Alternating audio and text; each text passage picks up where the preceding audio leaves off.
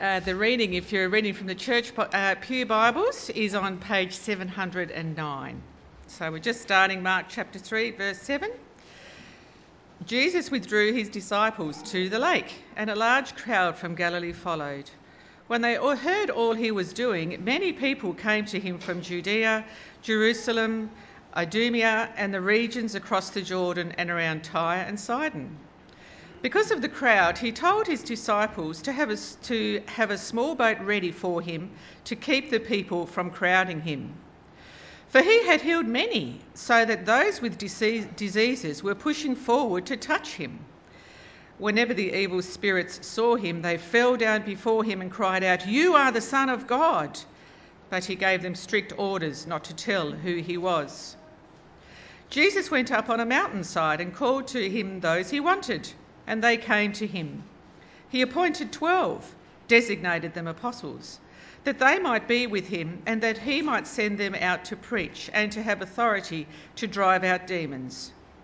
These are the twelve he appointed Simon, to whom he gave the name Peter, James, son of Zebedee, and his brother John. To them he gave the name Boanerges, which means sons of thunder, Andrew, Philip, Bartholomew, Matthew, Thomas, James, son of Alphaeus, Thaddeus, Simon the Zealot, and Judas Iscariot, who betrayed him. Then Jesus entered a house, and again a crowd gathered, so that he and his disciples were not even able to eat. When his family heard about this, they went to take charge of him, for they said, He's out of his mind. And the teachers of the law who came down from Jerusalem said, He is possessed by Beelzebub by the prince of demons, he is driving out demons. So Jesus called them and spoke to them in parables. How can Satan drive out Satan? If a kingdom is divided against itself, that kingdom cannot stand. If a house is divided against itself, that house cannot stand. And if Satan opposes himself and is divided, he cannot stand. His end has come. In fact, no one can enter a strong man's house and carry off his possessions unless he first ties up the strong man. Then he can rob his house. I tell you the truth, all the sins and blasphemies of men will be forgiven them. But whoever blasphemes against the Holy Spirit will never be forgiven. He is guilty of an eternal sin. He said this because they were saying, He has an evil spirit. Then Jesus' mother and brothers arrived. Standing outside, they sent someone in to call him. A crowd was sitting around him, and he told them, You are my mother and brothers. Uh, your mother and brothers are outside looking for you. Who are my mother and my brothers? he asked. Then he looked at those seated in a circle around him and said, Here are my mother and my brothers.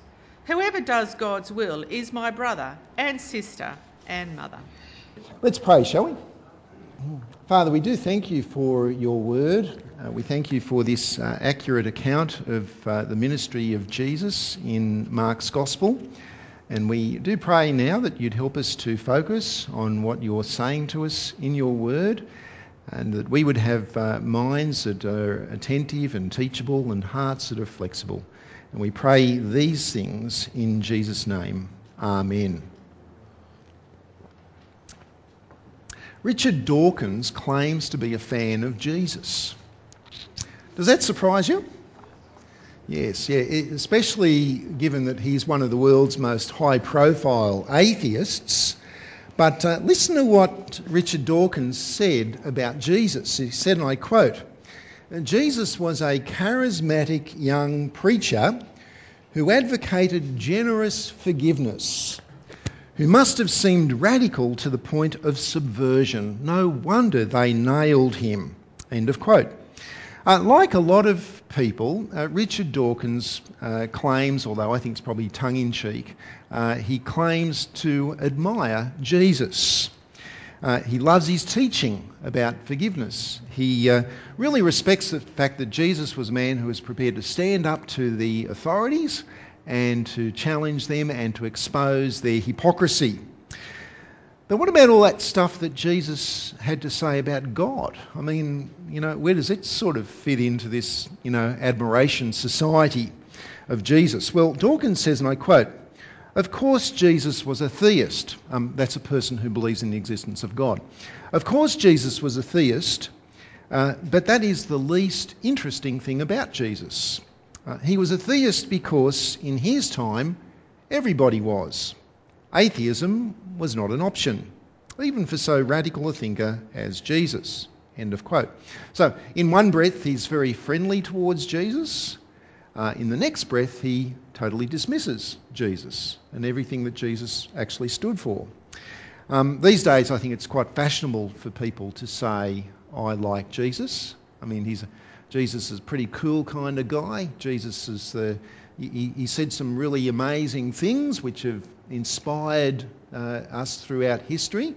And he was a, a great example, wasn't he? He was a tremendous example of sacrifice. And so Jesus is a really cool guy, and lots of people say that they like Jesus. But when it comes to the things which matter most about Jesus, you know, like for example that claim that he made that he is God, well, uh, you know, that's just a myth. That's just a, a story that someone made up um, to get us to believe certain things. And what we see in this is that, you see, it's not simply enough to say, I believe in Jesus or I love Jesus. Or I think Jesus is really cool. Uh, what the real issue is what people actually think and say about who Jesus is and why he came. That's the critical issue. And it's always been an issue. It was the, the, the uh, dividing issue at the time of Jesus when Jesus was uh, preaching around the Sea of Galilee and in and around the town of Capernaum in the countryside, as we've uh, seen throughout our series in Mark's Gospel. Now, today we come to Mark chapter 3, if you'd like to have that open up in front of you. And there is an outline of the talk in your bulletins, by the way. And in Mark chapter 3, um, Mark paints a picture for us of the, the massive impact that Jesus was having. Um, we see it uh, in verses 7 and 8 if you care to take a look at that. Let me read verses 7 and 8 for you. We're told Jesus withdrew with his disciples to the lake, that's the Sea of Galilee, and a large crowd from Galilee followed. When they heard all he was doing, many people came to him from Judea, Jerusalem, Idumea, and the regions across the Jordan and around Tyre and Sidon. Now, uh, pause there. I want to uh, just, uh, it's very easy to, uh, to gloss over those verses and to miss the point of what's being said. Uh, remember, Jesus is he's in Galilee, which is, is up north. Uh, and what, what, what this is saying is that uh, the, the, news about Jesus had spread uh, vast distances. Because we're told there that people have come from Judea and Jerusalem, that's that's way down south in the country. We're told that they've come from Idumea, that's international, that's over the border, that's further south than Jerusalem and, and Judea. Uh, we're told that they've come from, um, from across the, uh, the Jordan, so that's, that's way out west. we're told that people have come from Tyre and Sidon as well, and that's way up in the northeast. That's that's international. That's in you know what we'd call Lebanon uh, these days. And so that the paint, the picture that's being painted there is that uh, that news about Jesus is spread like wildfire, and uh, people are flocking from all over the uh, not just Israel but internationally across the borders. They're flocking uh, to Galilee to, to see Jesus, to hear Jesus uh, speak, to uh, perhaps be healed by Jesus, and so on. And, uh, and so it's a massive impact that Jesus is having, and that's what Mark is portraying for us in those two verses. And what, what, what um, uh, that, that, uh, that it, it, kind of helps us to see that um, this was just not some localised thing that was happening. And it's no wonder that, therefore, uh, with those kind of crowds, with that kind of reputation, with that kind of fame, that there was a certain amount of controversy about Jesus. And uh, particularly uh, on the, the key question of who is this man? Who is he? Uh, what's he on about? And in the passage that we're looking at today, we see that there are three things which are said, three key things which are said about the identity of Jesus. And what I want to do is I want to just take us through those three uh, main views about the uh, person of Jesus. Um, so, first of all, in verses 11 and 12, there were some who said that Jesus is the Son of God. Now, from where you and I stand, uh, we, would want to say amen to that, wouldn't we? we'd say they're the ones who got it right about Jesus. Jesus is the Son of God. But who are the ones? Who are the ones who said that Jesus was the Son of God? Well, if you look closely at it, it's, they're actually evil spirits who said that. Now, among the crowd that followed Jesus, there were some people who uh, were possessed by demons. Now, a couple of weeks back, we looked at this in more detail when we looked at uh, chapter 1, the whole concept of uh, demon possession. And uh, we, uh, amongst other things, saw that uh, demon possession is something which is very real. Uh, it, it's, it's not, not simply ancient man's attempts to, to, to explain mental illness or epilepsy. Uh, one of the things which we see throughout Mark's gospel is that the evil spirits would actually speak uh, to Jesus. And, uh, and that's what we see here. um, some of the scholars say that in the demonic world, that to know someone's name and to know something about the, the character and the power of that person uh, would give the evil spirits some degree of power to control that person.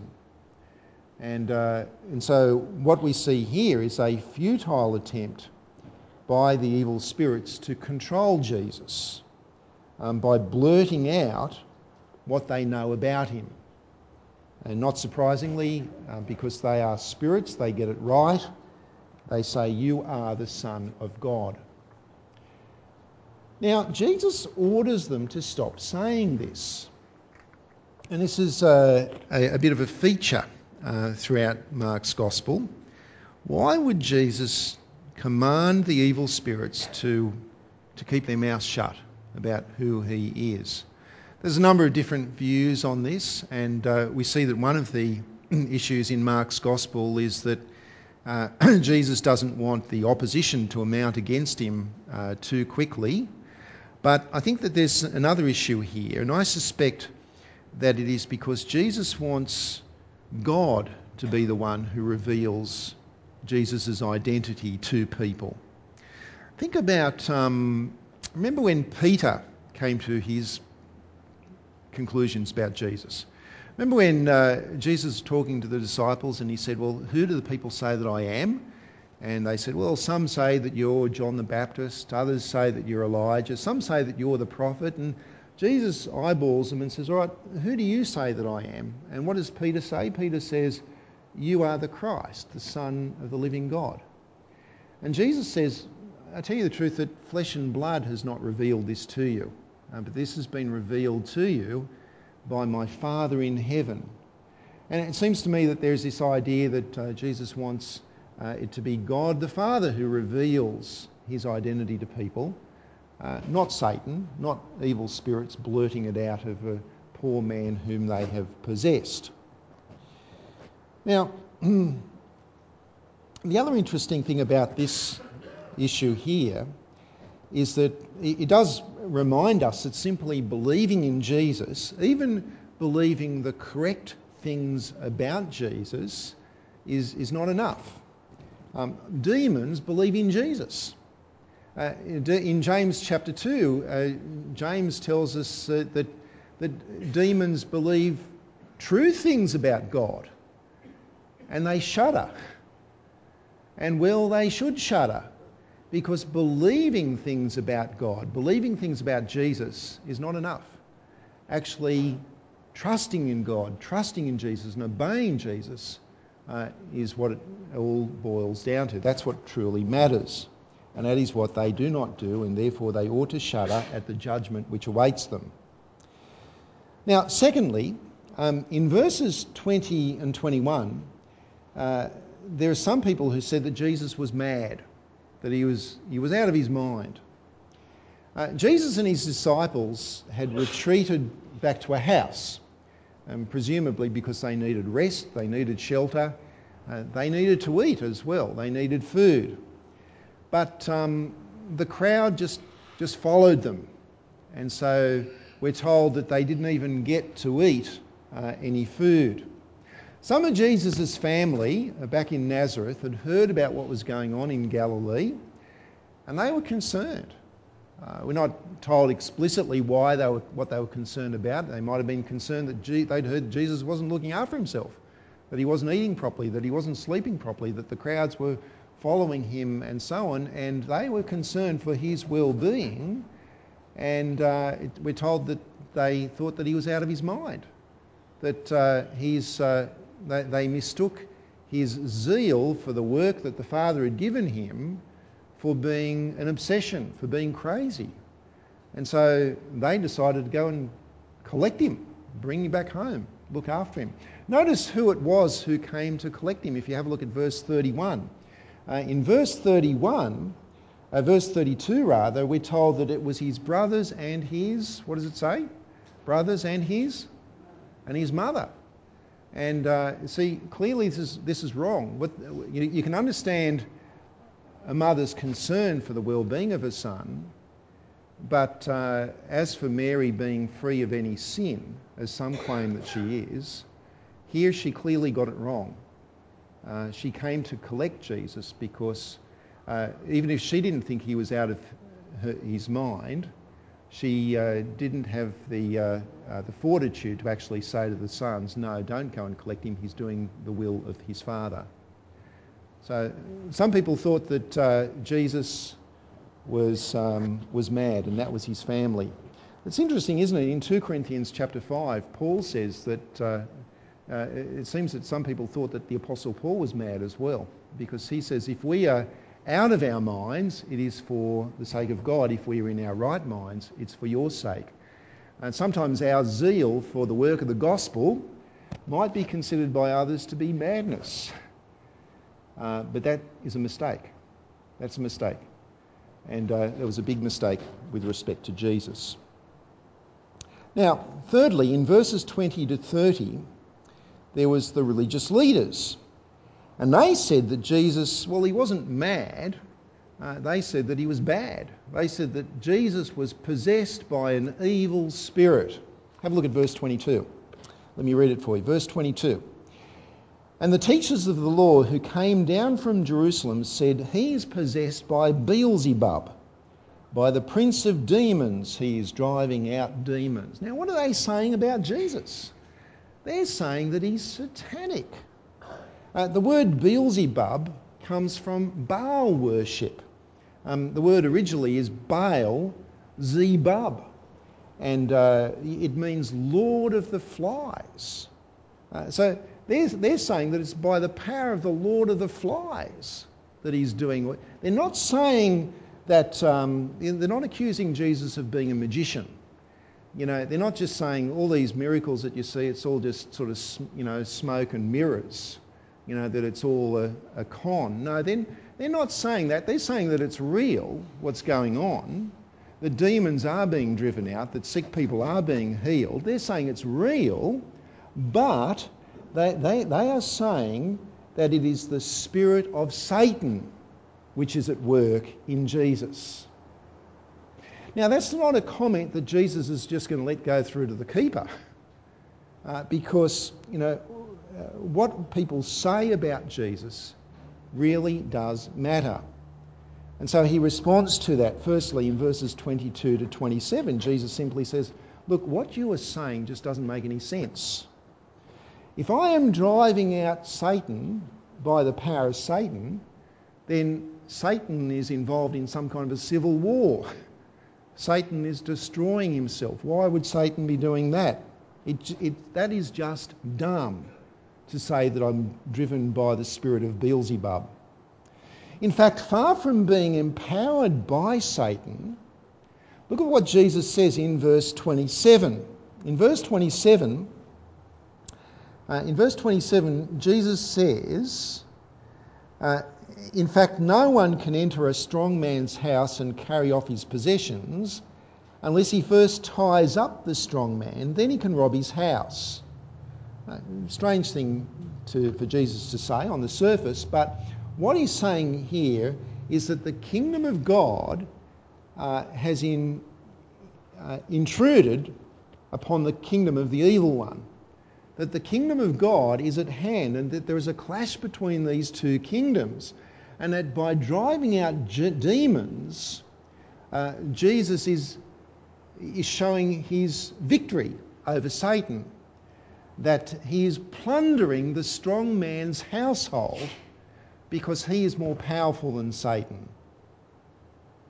But they'd already made up their mind that Jesus was satanic, that his power was from Satan.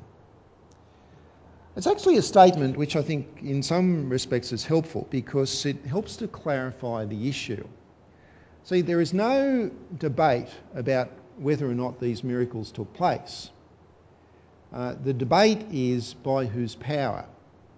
And there's only two choices it is either by the power of the evil one or it is by the power of God. And uh, every person needs to make up their mind about that. It's one or the other, uh, and there's no room to sit on the fence. I think it's the same these days.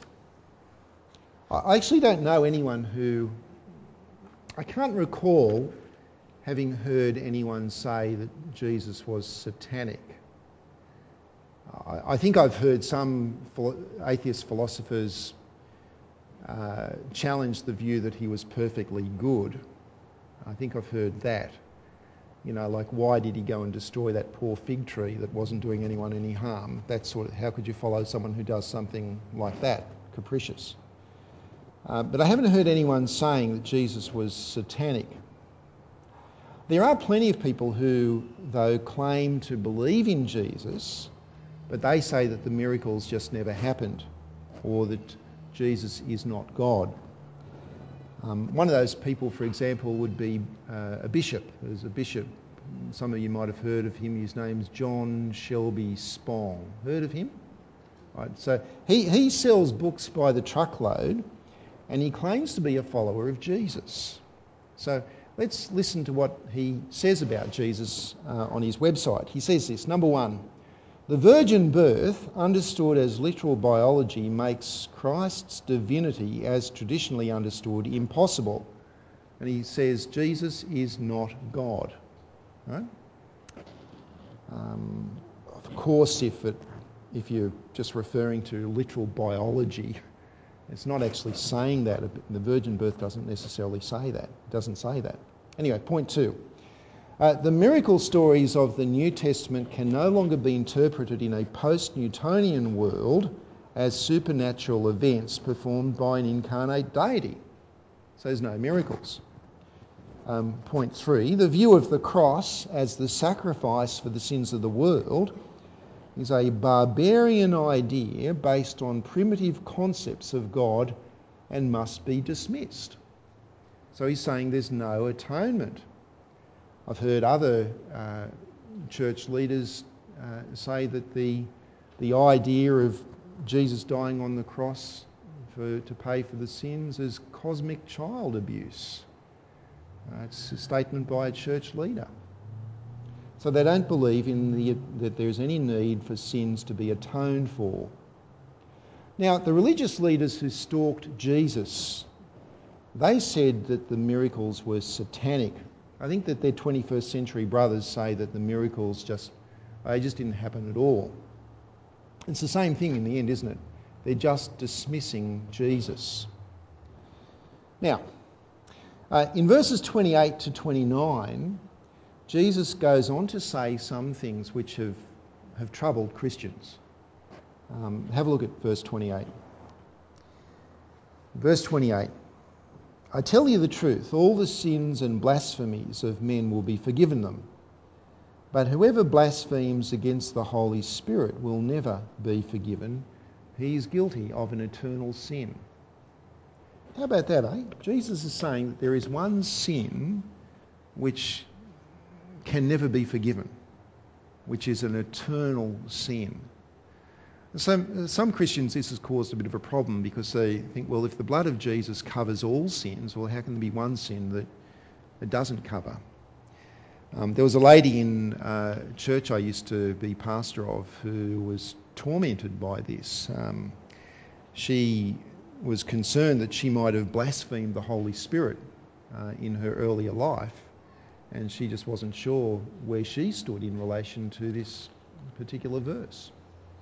Um, there's been some Christians I've heard have used this verse against other Christians. You know, if you don't believe certain things about the Holy Spirit, then you're blaspheming uh, the Holy Spirit, and you don't want to do that because that's an eternally unforgivable sin, and so on. Um, and I've heard that in terms of, you know, rejecting what they say about uh, what they claim is speaking in tongues. But what's, what is Jesus really saying here? Uh, well, firstly, I think it's helpful for us to define blasphemy. Uh, to blaspheme means to speak in a way that uh, very defiantly rejects God and his power. So it's to use words to reject the, uh, the power of God and to reject God. That's blasphemy. Um, but secondly, I think context is important here as well because Jesus has just been accused of being filled with an evil spirit. Um, now, let's think about that for a moment. Remember what happened to Jesus when he was baptized. He was baptized in, in uh, chapter 1. And when Jesus was being baptized in the Jordan River, uh, he went down under the water. When he came back out of the water, uh, two things happened. Uh, number one, the Holy Spirit descended upon him like a dove. Uh, it was visible. Number two, a voice from heaven spoke and said, You are my son, uh, in you I am well pleased. We saw when we looked at Mark 1 that, uh, the, that is very rich uh, in Old Testament prophecy, uh, particularly from Psalm 2, where uh, God announces his king, his anointed one, who he has established on Zion, his holy hill, and that uh, you ought to worship him, you ought to obey him, uh, and take refuge in him because he is God's king. Even the kings of the earth need to bow their knee to him. And so uh, that is uh, Jesus, by his baptism and by the Spirit Uh, descending on him, is the affirmation from God that Jesus is just no ordinary person, that he is God's Son, that he is God's promised King, the anticipated Messiah, the Christ. And so to claim that Jesus is filled with an evil spirit is therefore to reject the truth that he actually has the Holy Spirit. And, and to speak against that is to blaspheme against the Holy Spirit. Can you see why that is the unforgivable sin? It is the unforgivable sin because it involves rejecting Jesus.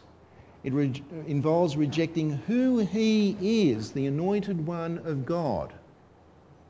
Whereas those who accept Jesus, not just in their heads like the evil spirits, but in their hearts, they are the ones who receive forgiveness.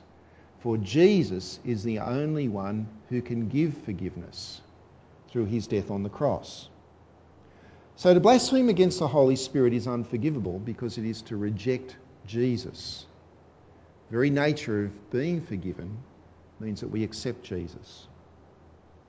Now, finally, um, in verses 13 to 19, there's another group of people that Mark tells us about, and that is the, the 12 men whom Jesus appointed to be apostles. I'm not going to say much about uh, this section, but it's interesting to note that one of those 12 men was one whom Satan actually did enter, and that's Judas.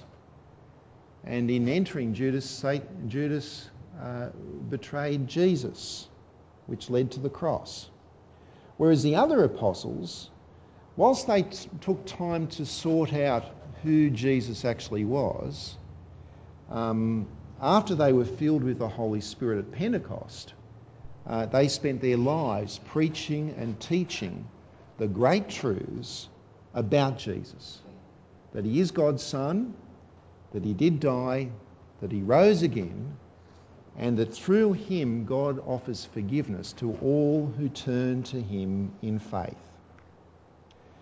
You see, uh, it's simply not enough for someone to say, I believe in Jesus. It's what we believe about Jesus and what we say about Jesus that truly matters. Um, over the last week or so, I've been, I've listened to a few of the, um, you know, you know the uh, denominational leaders go on TV and you know give their kind of Christmas message. It's sort of like you know the Queen does the same kind of thing, sort of thing. You get the denominational leaders doing giving their Christmas, and it's a great. It's the one time in the year when the, the media is actually interested in the message that we've got. And they give us freedom to actually share that message. It's great, isn't it? The media is listening. That means that the world is listening to hear the church leaders deliver their Christmas messages. I've, had, I've heard a few. Some have been okay. Uh, some have been, left me feeling a bit cold, actually. Uh, there was one church leader. He was a, he's a leader of a major Australian denomination. He delivered his message. And in a very beautifully edited and packaged um, media clip, he spoke for three minutes. You wish I'd speak for only three minutes occasionally, wouldn't you? Eh? He spoke for only three, for three full minutes, and he mentioned the name of Jesus. How many times do you reckon? Well, it wasn't zero. He mentioned the name of Jesus once.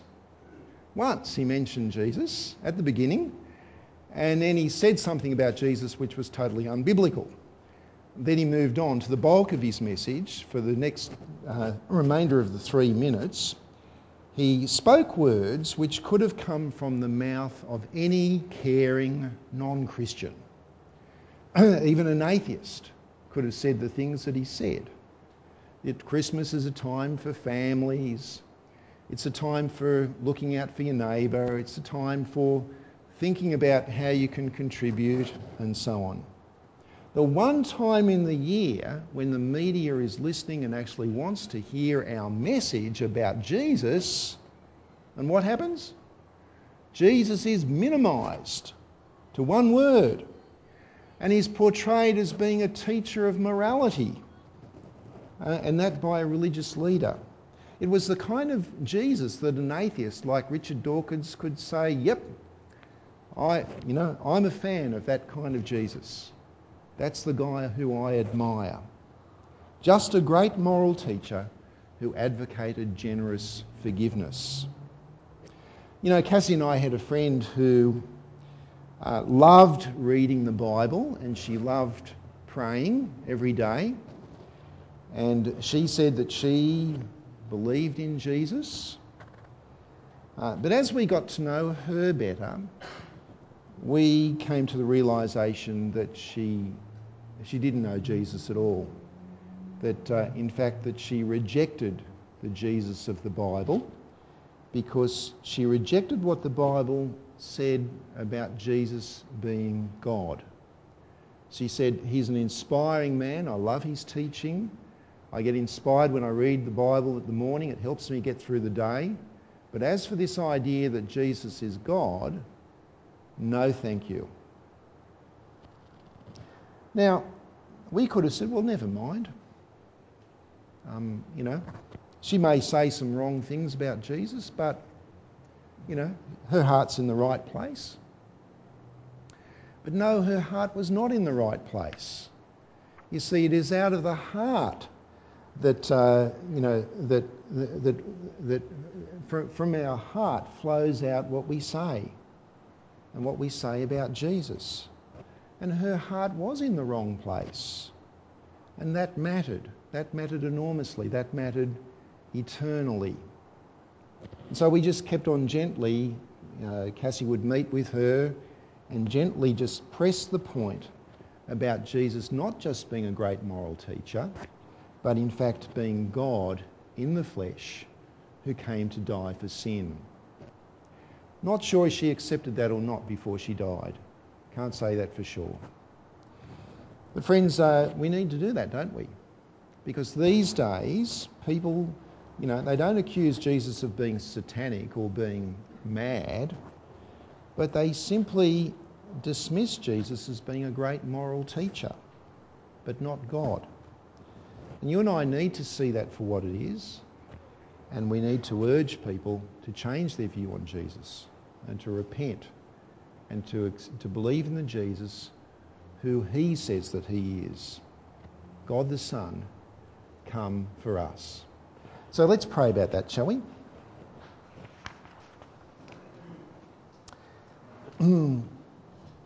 Father, we do thank you again for this account of uh, Jesus' life and ministry from Mark's Gospel. Father, we thank you that uh, you loved this world so much that you did send your own Son and that you anointed him as King of, uh, of, of, of creation. Father, we thank you that he lived amongst us and that indeed that he died for us and rose again May we be people who put our trust in the Jesus that you have revealed, the Jesus of the Bible. Father, we pray that we would be bold uh, in proclaiming him. And we pray that you would turn the hearts of men and women, that they would uh, understand who he is and respond to him in faith and obedience. We ask these things in Jesus' name. Amen.